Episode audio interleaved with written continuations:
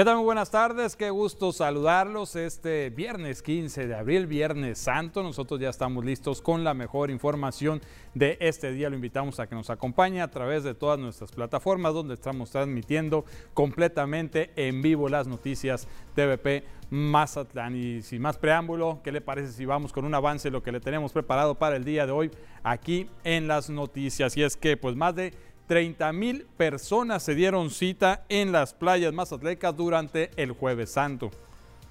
Este viernes se han realizado diversos viacrucis en Mazatlán para recordar la pasión y muerte de Jesucristo. El uso de bloqueador y no exponerse en periodos prolongados a los rayos del sol es la recomendación de dermatólogos. Y de nueva cuenta, otro vehículo cayó al canal de la avenida La Marina. Carlos Rendón, ¿Cómo estás? Buenas tardes. ¿Qué tendremos en los deportes? Buenas tardes, Omar. Sorpresa en el Estadio Jalisco. La jornada del, de 14 del fútbol mexicano fue para el conjunto de Mazatlán FC, que le ganó al campeón. La información más adelante.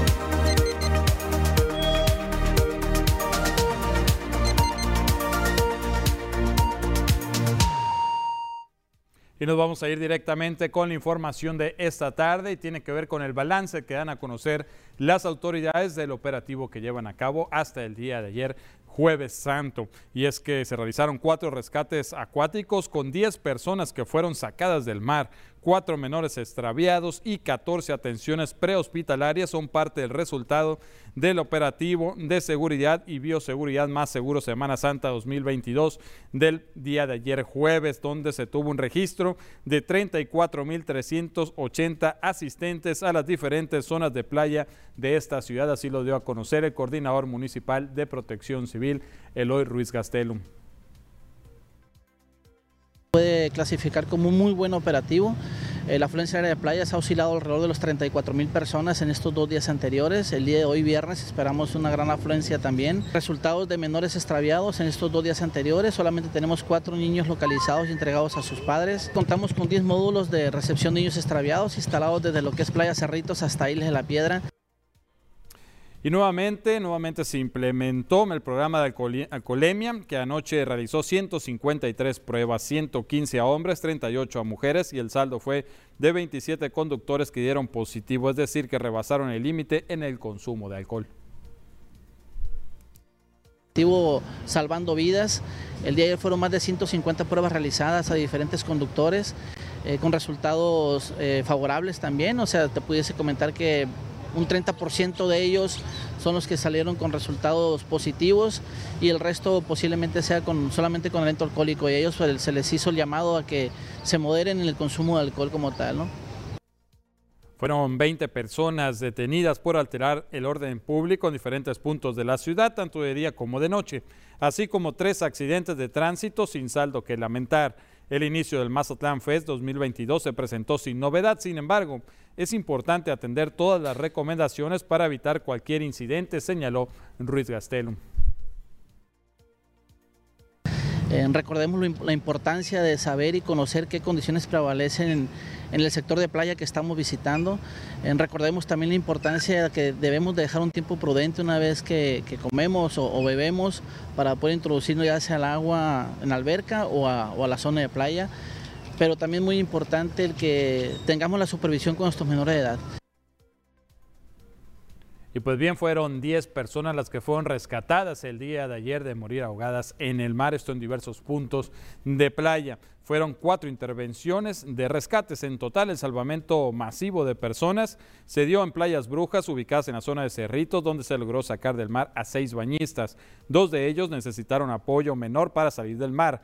Tres personas fueron remolcadas con apoyo de los salvavidas y una persona fue auxiliada con jet ski, quien fue trasladada en ambulancia hacia un hospital, quien extraoficialmente se maneja que falleció, dato aún no confirmado por las autoridades. En Playa Marina del Cid, los agentes realizaron el rescate de dos hermanos provenientes de la ciudad de Chihuahua, Darian y Asael, de 16 y 20 años, solo refirieron cansancio.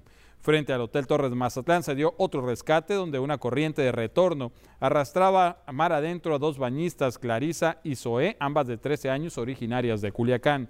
Una hora después, también en la zona dorada, rescataron a Adolfo, de 58 años de edad, originario de Durango, quien también era arrastrado mar adentro por una corriente de retorno.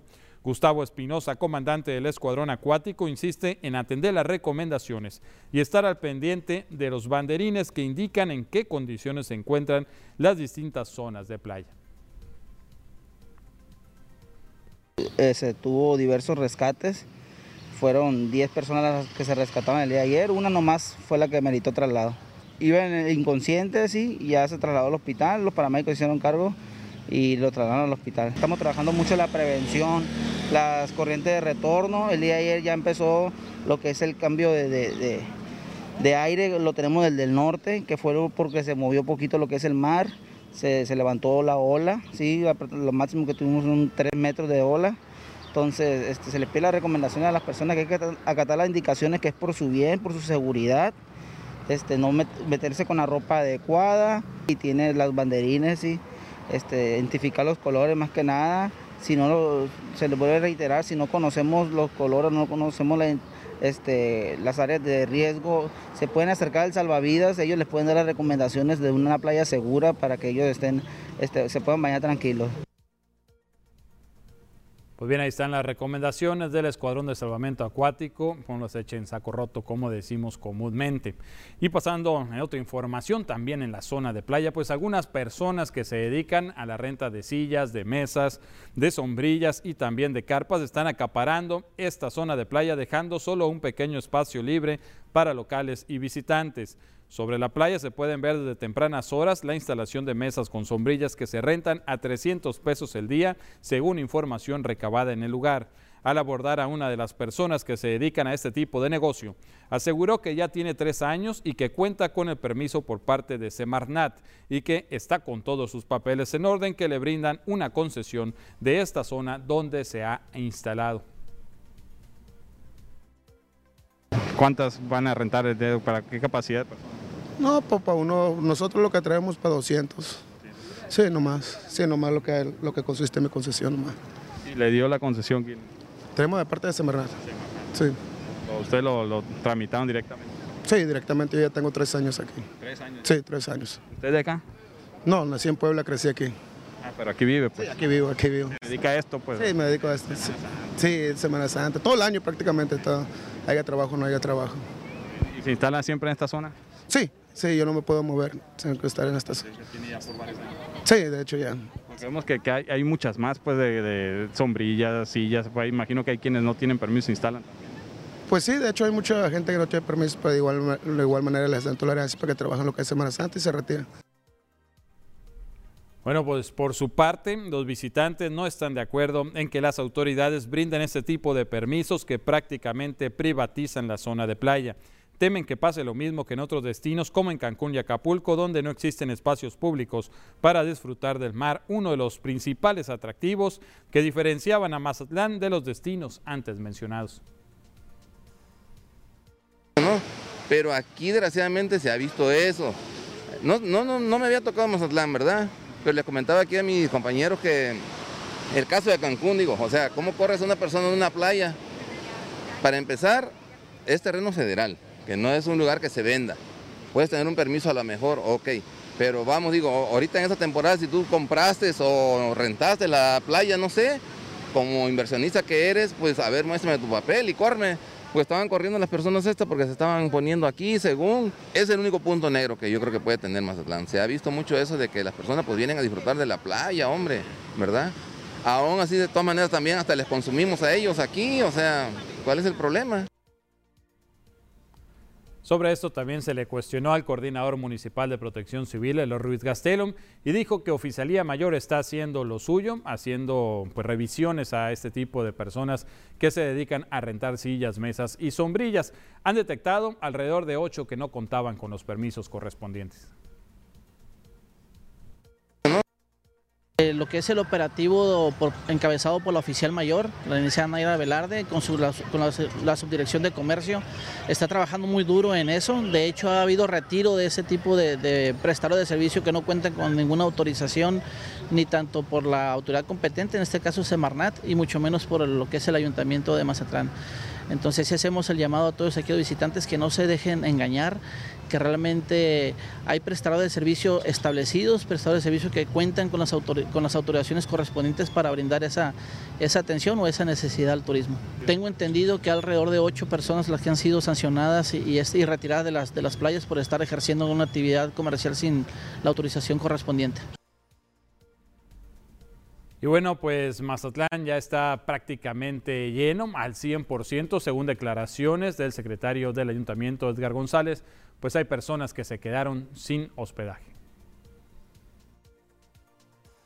Ya la afluencia, yo sé que están eh, llenos los hoteles, están llenos las, eh, los torres departamentales, etcétera. Sí, sí hay, ha habido gente, de hecho ayer alguna gente estuvo arribando con sus maletas directamente a playa. Simple hacían tiempo mientras conseguían algún lugar donde, donde rentar, ¿no? Porque se vienen a veces, en muchas ocasiones, sin tener la reserva y obviamente pues le batallan más para encontrar. Había gente que estaba buscando ya incluso eh, fraccionamientos un poco alejados de la zona turística y que le estaban buscando donde fuera, pero que querían conseguir un espacio, eso nos lo decían, nos lo comentaban. ¿no? Obviamente lo ha superado con mucho y incluso el, nivel de turismo eh, que está llegando a Mazatlán ya es muy distinto también. Es un turismo que, un turismo que le invierte, que gasta. Con mayor poder adquisitivo. Con mayor poder adquisitivo, todo es bienvenido, ¿no?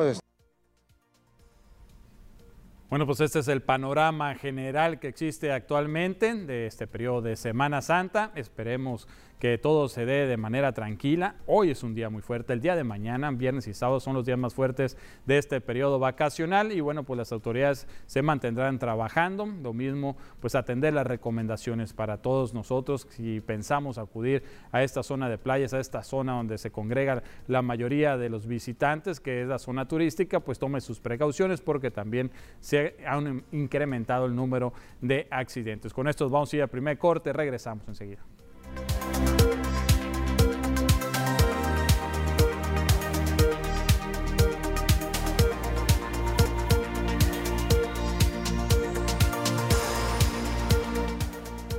Estamos de regreso y es tiempo de pasar a la sección de denuncia ciudadana donde amablemente usted nos hace llegar pues todas sus quejas con relación a lo que está ocurriendo en su colonia o bueno, la que puede usted localizar en algún punto de la ciudad. Ponemos a su disposición nuestro teléfono de WhatsApp 6692 40 56 44 donde pues nos puede hacer llegar por vía mensaje todas sus denuncias o las peticiones que le quiera hacer a la autoridad de preferencia, le repito, acompañada de algún video, alguna fotografía para constatar la situación que se está presentando en su colonia. Si le parece bien, vamos a darle lectura a las primeras de esta tarde y nos dicen, por favor, atiendan mi reporte. Dicen, ¿a dónde tengo que acudir para que arreglen la lámpara? Hay mucho niño jugando, por favor. Está oscuro afuera de mi casa, es esta lámpara que prende y se apaga en la calle Amanecer 18915 en la colonia Doña Chonita. Esto entre Teresa de Jesús Páez y Avenida del Sol. No sé si nos hicieron llegar imagen porque nos dicen, nos señalan es esta lámpara. Si no, pues de todas maneras le repito, la dirección es calle Amanecer 18915 en Doña Chonita, aquí donde hay que acudir precisamente es a la Dirección de Servicios Públicos Municipales o por medio de la aplicación del ayuntamiento puede hacer también el reporte. Y nos dicen en otra denuncia, nos dicen buenas tardes, le envío este mensaje para compartirle que fuera de la COPEL que está frente a la ley vieja está un señor indigente que se hace del baño, ahí junto a unas plantas, pero es parada de camiones, huele muy mal. Las autoridades deben de poner atención en eso y llevarlo a algún albergue. No envío video, nos dicen por respeto. Bueno, pues sí, lamentablemente hay muchas personas en situación de calle aquí en nuestra ciudad y pues hasta el momento pues no hay un albergue que en sí que los reciba y los los pueda contener en ese lugar, dándoles, una mejor calidad de vida. Hay algunos que les brindan atención por 24 horas, les dan la cena, los bañan, les permiten dormir, pero al siguiente día tienen que dejar las instalaciones. Hace falta mayor énfasis por parte de las autoridades en atender pues, este tipo de situación. Son problemas que se presentan sobre todo de salud mental. Nos dicen también buenas tardes, disculpe la molestia. El presente es para reportar una fuga en la calle Toma de Celaya, entre calle Adelita y Tomás Urbina, esto en la colonia Francisco Villa. Ya hace cinco meses que estamos con el problema, no se ha dado una solución. Jumapam dice aquí, urge atento llamado a la Junta Municipal de agua potable. Es una fuga, me imagino que es de agua potable, en la calle Celaya, entre calle Adelita y Tomás Urbina, en la colonia Francisco Villa. También vecinos de la calle Bernardo Vázquez, del edificio A de los multis, me imagino que son los multifamiliares que se encuentran en la colonia Juan Carrasco, piden a las autoridades la revisión de un árbol por los daños que ocasiona y el riesgo en el que pone a sus habitantes. Tenemos aquí el video en pantalla, se refieren a este árbol que está tirado ahí sobre la calle. Es, ah, caray, son las raíces, me están comentando, parecía el tronco de, real del árbol. Y pues bueno, pues sí, estamos viendo que ocasiona daños al pavimento, está levantando el pavimento las raíces y pues atento llamado en este caso Ecología Municipal para que vaya, revise y pues vea qué se puede hacer al respecto porque está dañando la zona donde se encuentran estos edificios de los multifamiliares en la colonia Juan Carrasco. Ahí están, vean nada más el tamaño de las raíces, pues parece prácticamente el tronco de un árbol caído, como pues un servidor se confundió, pero pues ahí está, atento llamado Ecología Municipal. También nos dicen, tenemos una situación, esto en la colonia Morelos, en la calle Octava, entre Vicente Suárez y Montes de Oca, en que hay unas personas que le da por quemar basura desde hace tiempo, el clásico problema de que la gente pues prefiere quemar la basura en vez de ponerla en contenedores y solicitar a las autoridades que pasen por ella, sobre todo la mayoría de los que queman son maleza y bueno pues ya tomando en cuenta declaraciones del mismo cuerpo voluntario de bomberos, donde nos dicen de ocho atenciones que tenemos en el día, por lo menos cuatro son en quema de basura, en lotes baldíos y esto a veces pues representa un peligro porque se extienden hasta las casas habitación. Atento llamado, en este caso Ecología Municipal, bomberos para que tomen también cartas en el asunto y a las autoridades correspondientes para que vean pues esta situación y se sanciona a quienes están realizando esta quema de basura que no debería de estar permitida. Muchas gracias por seguirse comunicando con nosotros. Le estaremos dando seguimiento a las demás denuncias que amablemente nos hace llegar con mucho gusto. Y bueno, aprovechando el espacio, quiero eh, hacerle llegar un servicio social en este momento es para la señora Olivia Lejarza Sarabian, que necesita donadores de sangre. Hay que acudir a partir del lunes al Hospital General de 6 de la mañana a 8 de la mañana. El tipo de sangre es B negativo y cualquier información que se necesite pueden comunicarse al celular 6692 40 51 82. 6692 40 51 82 para la señora Olivia Lejarza Sarabia. Con esto nos vamos a ir a otro corte. Regresamos con más noticias.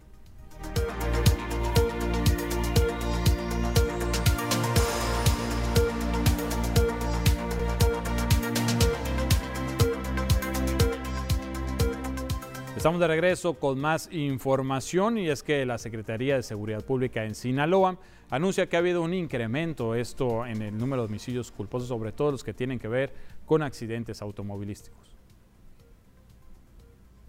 En un 15% han aumentado los índices en homicidios culposos, sobre todo en accidentes automovilísticos, dio a conocer el subsecretario de Seguridad Pública, Carlos Alberto Hernández Leiva. Dijo que esto es algo que les preocupa, pues durante la semana se presentaron diferentes hechos donde personas han resultado lesionadas por incidentes en carreteras principalmente las que se dirigen a la zona sur. Eh, algo que nos preocupa un poco es el tema del homicidio culposo que es algo que sí se ha incrementado y sobre todo porque pues lamentablemente ha habido muchos incidentes, ¿no? Lo vemos también ahorita en, estas, en el transcurso de esta semana, ya ha habido varios eventos en los que lamentablemente pues han resultado personas eh, lesionadas por diferentes este, accidentes automovilísticos que se dan en las carreteras, principalmente eh, las que están confluyendo hacia el sector de la zona sur. El funcionario estatal reconoció que por el periodo vacacional Habrá quienes decidan viajar a Mazatlán, por lo que en sus campañas preventivas han tratado de concientizarse responsable a la hora de manejar. De priorizar en nuestras campañas preventivas, ¿no? Eviten conducir con exceso de velocidad, eh, utilizando el teléfono, eh, bebidas, no, bebidas embriagantes, eh, en horas de desvelo, por ejemplo muchas cosas o muchos factores se presentan en este tipo de circunstancias. Entonces eso es lo que queremos para esta Semana Santa, no evitar todo ese tipo de situaciones. En cuanto a que otras causas de homicidio culposo son las que han incrementado, Hernández Leiva agregó que hasta el momento no han detectado ningún otro que vaya al alza.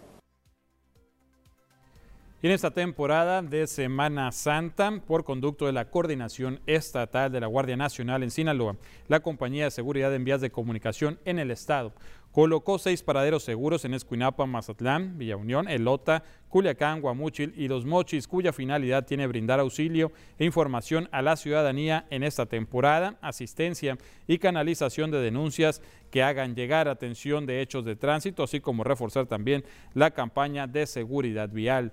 Por lo que respecta a Mazatlán, invariablemente de lo anterior se supervisan las medidas de seguridad que colocó la Secretaría de Comunicaciones y Transportes en el puente del Quelite para evitar algún accidente, sobre todo con los usuarios que no conocen la carretera. Actualmente se cuenta con un flujo de vehículos al triple de lo cotidiano, sin embargo, a pesar de haber hechos de tránsito aquí en Mazatlán, se continúa con saldo blanco.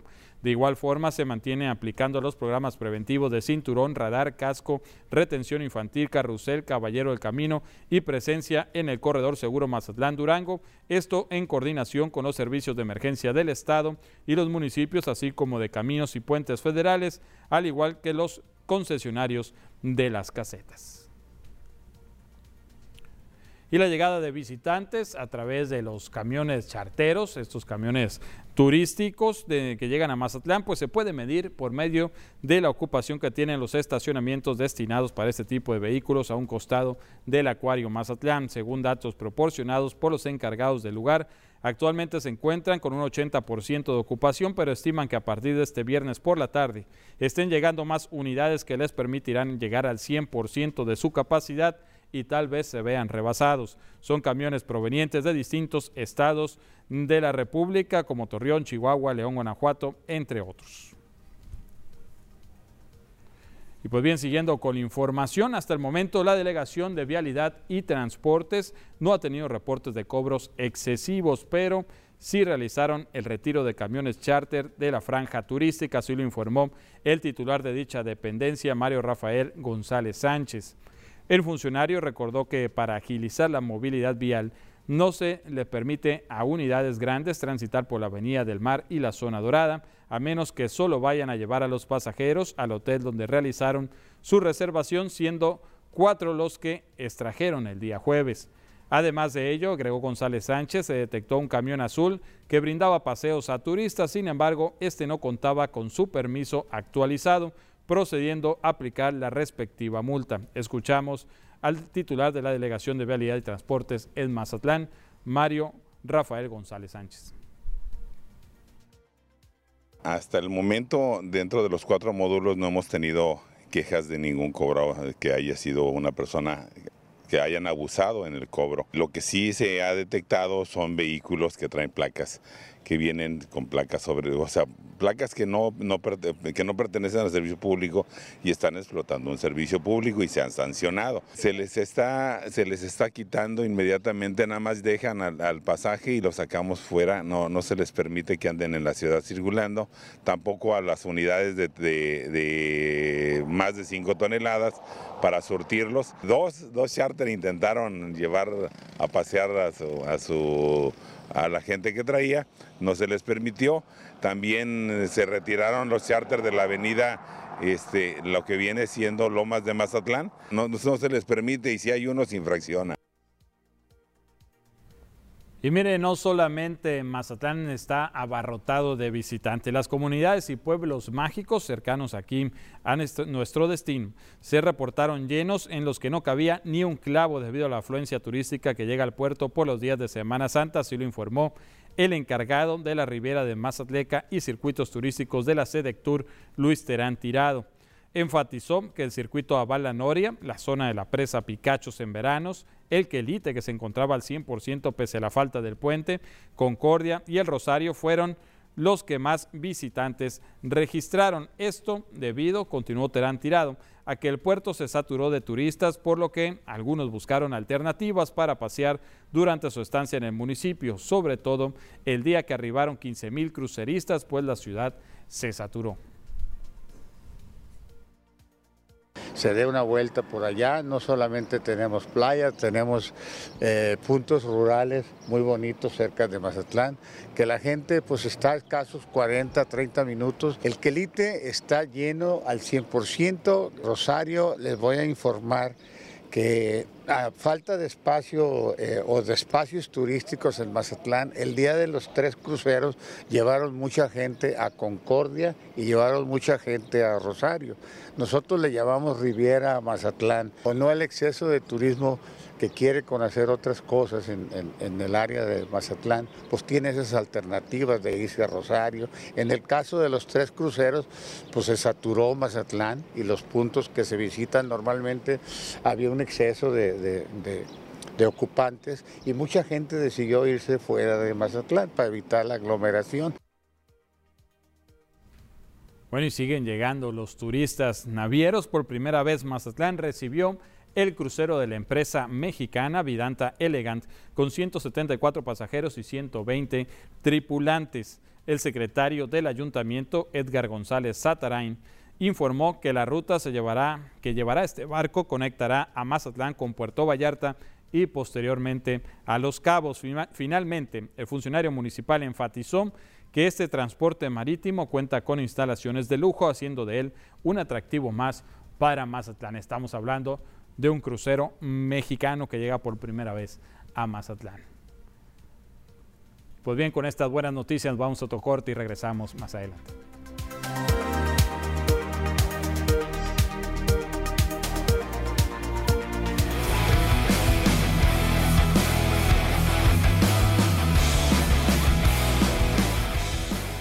Estamos de regreso, es tiempo de la información deportiva y para esto ya está listo Carlos Rendón. ¿Qué tal, Carlos? Buenas tardes, ¿cómo estás?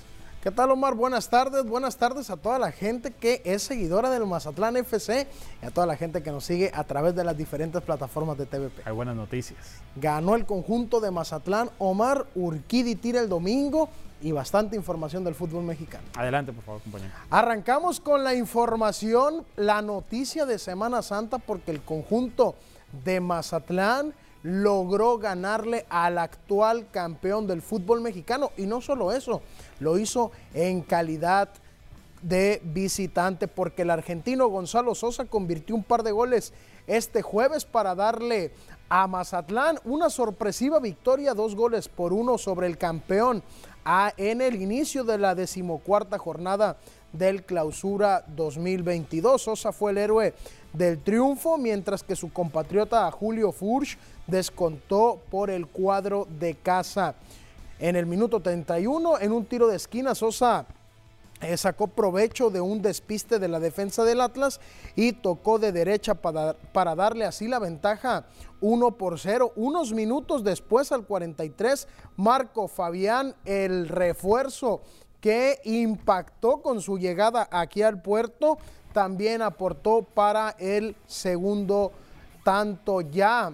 En el segundo tiempo, el minuto 51, con un penalti bien cobrado por Julio Furch, descontaría para mí un penalti dudoso, un penalti que bien no se pudo ver marcado. Históricamente, el conjunto de Atlas no le ha podido ganar, ganar a Mazatlán en los cuatro juegos que se han enfrentado, porque a pesar de que Mazatlán tuvo superioridad numérica, eh, estuvo ya sobre el tiempo, Atlas atacó, no pudo, bien por el conjunto de Mazatlán, pero vamos a escuchar a Gabriel Caballero que dice que hay una mejora del equipo, así que vamos a escuchar. Creo que el equipo ha ido mejorando partido tras partido y semana tras semana. Hemos tenido buenos juegos, tal vez los resultados no eran lo que se estaba reflejando en la cancha, pero sabíamos que era el camino y que estaba cerca. Al estar el día a día, en el día a día, sé el compromiso que tienen con la institución, el compromiso que tienen con, con la afición, con la ciudad. Eh, la verdad que me dejaron muy contentos porque cuando hubo que jugar, jugó, cuando el, equipo tuvo que eh, defenderse, se defendió y también que bueno, es un resultado de visitante que hacía no sé cuánto tiempo que, el equipo no ganaba de visitante. Entonces creo que nos va a ayudar para que el martes sigamos eh, compitiendo con, contra el Santos.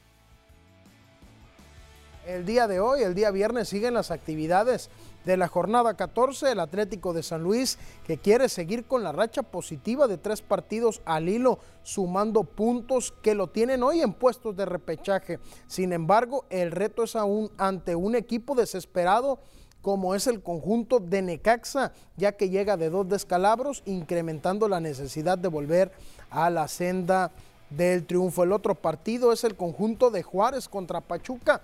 Este resultado va a ser primordial para que el conjunto de Mazatlán logre subir de puesto. ¿Por qué? Porque Juárez se encuentra en la última posición, Mazatlán en la 16 entonces este resultado va a ser muy importante. Juárez es el peor equipo del torneo, ha caído en sus últimos cinco partidos y está en el sótano de la general con apenas ocho puntos en 13 jornadas. Por otro lado, Pachuca, Pachuca es el líder general.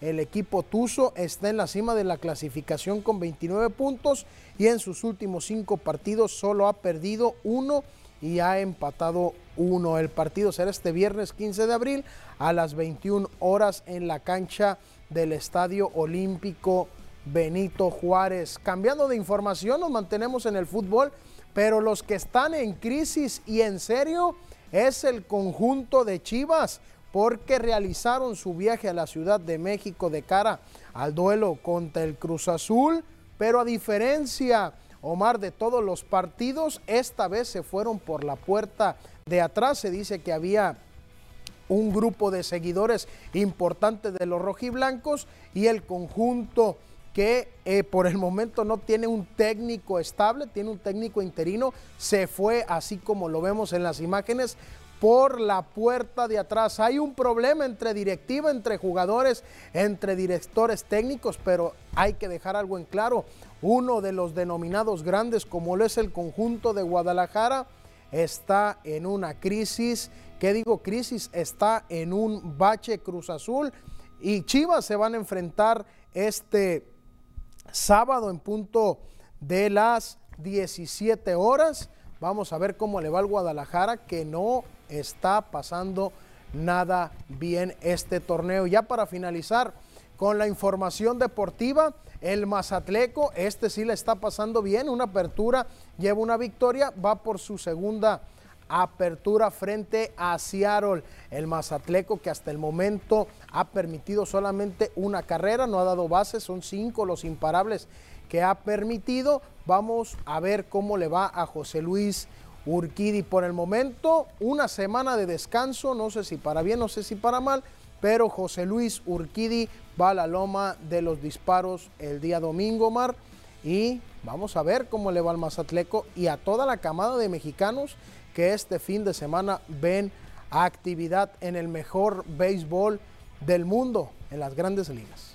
Esperemos que le vaya bien Urquidi este domingo y bueno, pues regresando lo del Mazatlán FC, pues es un buen augurio, digo, ya se ha venido trabajando fuerte, lo hemos comentado, de que poco a poco se ha visto el cambio, de que el equipo se va reforzando, no, no vamos a decir que, pueden ganar un campeonato, no, pero por lo menos se ve avance, ¿no? O sea, están saliendo eh, poco a poco del hoyo donde se encontraban, se ve avance, se ve que están trabajando más en conjunto y pues ahí están los resultados. Sí, Omar, y haciendo un paréntesis, en ese partido fueron 200 los aficionados que, las autoridades los desalojaron. ¿Por qué? Por los gritos homofóbicos.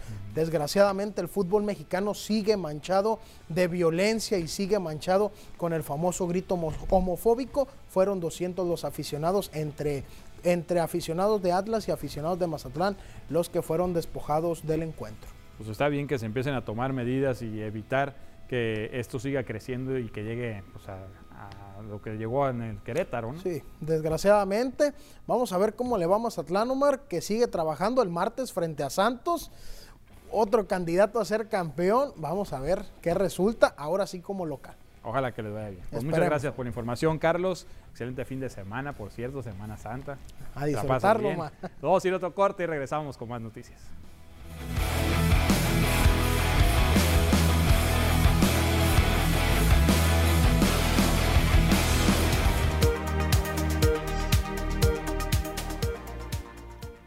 Estamos de regreso, tenemos más información, tiene que ver con el sentido real de la Semana Santa, el sentido religioso y varios creyentes así lo celebraron el día de hoy. Después de dos años de suspensión por la pandemia, católicos se reunieron en la iglesia María del Mar a fin de participar en el Via Crucis que se realiza cada Viernes Santo, el cual dio inicio en la calle Carnaval del fraccionamiento Playa Sur. El sacerdote de este recinto, Manuel Carrasco Salazar, recordó que más allá de ser un espectáculo, lo hacen con el motivo de representar el recorrido donde Jesús fue condenado a muerte hasta llegar a su crucificación, recalcando que esto no fue nada fácil. Pues el Via Crucis representa el recorrido que Jesús hizo desde la casa de, Pilato, donde fue condenado a muerte, hasta llegar al Calvario donde lo crucificaron. Son los pasos que Jesús fue dando para poder llegar hasta el Calvario. Y no fue precisamente un, este, como diríamos, un recorrido fácil. Imagínate cargando la cruz por aquellas calles de, de Jerusalén tan, tan engostas y tan empinadas y empedradas y todo aquello. Expresó que el valor que esto tiene para los feligreses es sentir el sacrificio y sufrimiento que Cristo atravesó con el fin de salvar a los seres humanos del pecado, recalcando que es por ello que estos días se consideran santos. No es solamente un espectáculo, sino es meternos en el momento recordando lo que, los pasos que Jesús fue dando para, para salvarnos a nosotros. Por eso estos días, decimos nosotros, son días santos. Este acto inició a un costado de la iglesia mencionada cuando se escuchó un sonido que indicaba un latigazo, y quienes encarnaban a Jesús y a los soldados emprendieron su marcha por diferentes calles de las colonias Playa Sur y Lázaro Cárdenas, mientras que los demás católicos en su compañía entonaban cantos religiosos.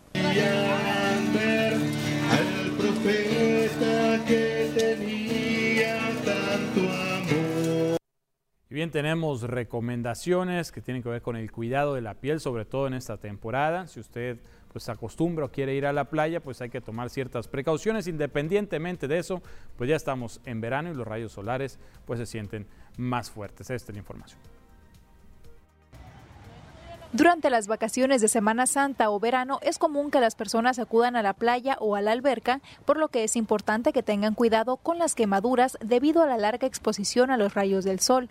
El dermatólogo Armando Ochoa recomendó utilizar siempre bloqueador solar y aplicarlo cada dos horas de preferencia, así como usar prendas que protejan a la piel. Protegerse con cuestiones de tipo físico, que sería una gorra, este, manga larga, algunas gentes que usan sombrero, eh, lentes oscuros también para, para tratar de proteger los ojos, eh, bloqueadores solares, vienen en presentación 50 más, es decir, todos están prácticamente uniformes en 50 más, ¿no? Traen 50 más de, de factor de protección solar.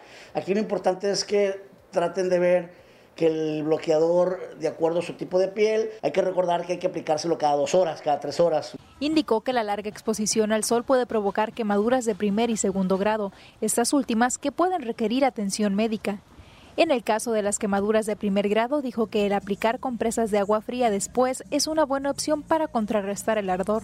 Quemaduras de, de primer grado es cuando tienen un enrojecimiento intenso en la piel, en las zonas expuestas al sol y hay veces que la gente se, se quema prácticamente mucha superficie de la piel. Entonces puede sufrir quemaduras de primer grado, que es enrojecimiento, puede sufrir quemaduras de segundo grado, que es ampollamiento, hay ampollas, si se llegan a ampollar. Entonces realmente inclusive son pacientes que de alguna manera en un momento dado deberían o tienen que recibir atención médica porque van a tener dolor, ardor. Si hay ampollas, pues obviamente tienen que ser atendidas esas ampollas, se pueden inflamar. Mencionó que en los peores casos, después de la exposición continua al sol, pueden aparecer manchas oscuras o blancas. A largo plazo, incluso se puede contraer cáncer de piel.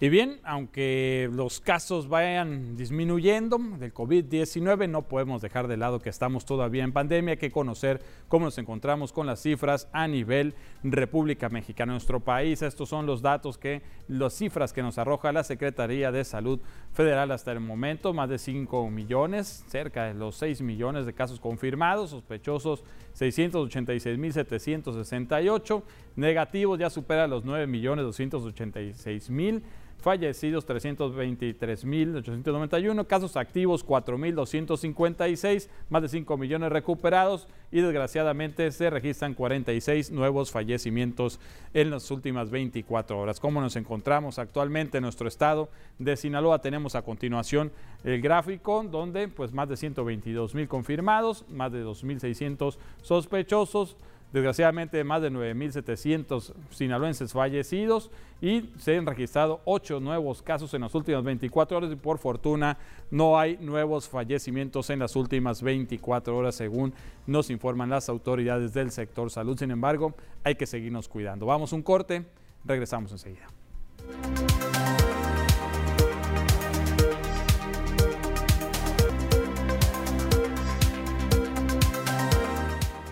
Y a la noche de, este jueves se reportó un automóvil de color blanco que cayó a un canal pluvial.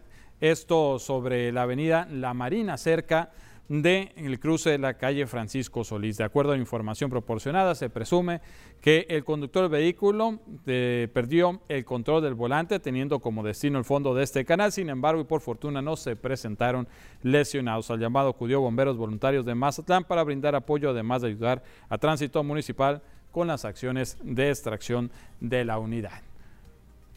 Y bien, si usted está haciendo planes para este fin de Semana Santa, pues es importante que conozca las condiciones del clima.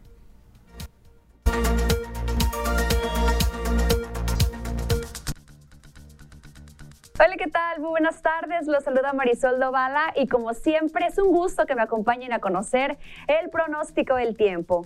Iniciamos haciendo nuestro pequeño recorrido por la República Mexicana para conocer las temperaturas al momento en algunos puntos importantes de nuestro país. Esta tarde Tijuana con 20 grados centígrados, una condición de cielo mayormente nublada, 31 grados para Chihuahua, 32 grados centígrados para La Paz, Guadalajara, Jalisco nos reporta 31 y en el sur del territorio nacional, Acapulco actualmente con 30 grados, 35 para Tuxtla y aumenta el termómetro para Mérida, pues nos reporta los 37 grados centígrados. Nos concentramos en nuestro estado, en Sinaloa, para conocer también las temperaturas al momento en los diferentes sectores, comenzando con el puerto de Mazatlán. Esta tarde con 25 grados, 33 grados centígrados para Culiacán, 34 para Guamúchil, la misma temperatura para Guasave y Los Mochis. El pronóstico extendido para el puerto de Mazatlán los siguientes días, temperaturas y condiciones de cielo. Valores mínimos de 18 grados, máximas que alcanzarán los 27, predominando las condiciones de cielo parcialmente nublado. En Culiacán, en la capital sinaloense, hay que conocer también las próximas jornadas. Aquí tenemos valores mínimos que disminuyen hasta marcar los 17 grados, máximas que alcanzarán los 38, predominando las condiciones de cielo mayormente soleado, únicamente una ligera capa de actividad nubosa pronosticada para el día lunes. Veamos rápidamente también en el sector de Guamuchil las próximas jornadas. Aquí tenemos valores mínimos que nos marcan los 15 grados máximas que alcanzarán los 39, teniendo cielos completamente despejados. En Guasave hay que conocer también el pronóstico extendido. Aquí tenemos valores mínimos de 14 grados centígrados, máximas que aumentan hasta llegar a los 39, teniendo cielos completamente despejados. Por último, en el norte de Sinaloa, en Los Mochis, hay que conocer también los próximos días las temperaturas y las condiciones de cielo. Valores mínimos de 15 grados centígrados, máximas que alcanzarán los 36, predominando las condiciones de cielo mayormente soleado. Respecto a la fase lunar, veamos, esta nos reporta cuarto creciente, la salida a las 18 horas con 44 minutos y la puesta a las 6 con 47. La salida del sol se registra a las 6 con 48 minutos y la puesta a las 19 horas con 32. Hasta aquí el reporte. Que pase una excelente tarde. Con esa información nos despedimos, Carlos. Manchester City, 4 de la tarde contra el Atlético de Madrid. Lunes 1.30, aquí los esperamos con más noticias. Lo dejamos con la mesa de análisis de las noticias TVP. Buena tarde, pásela.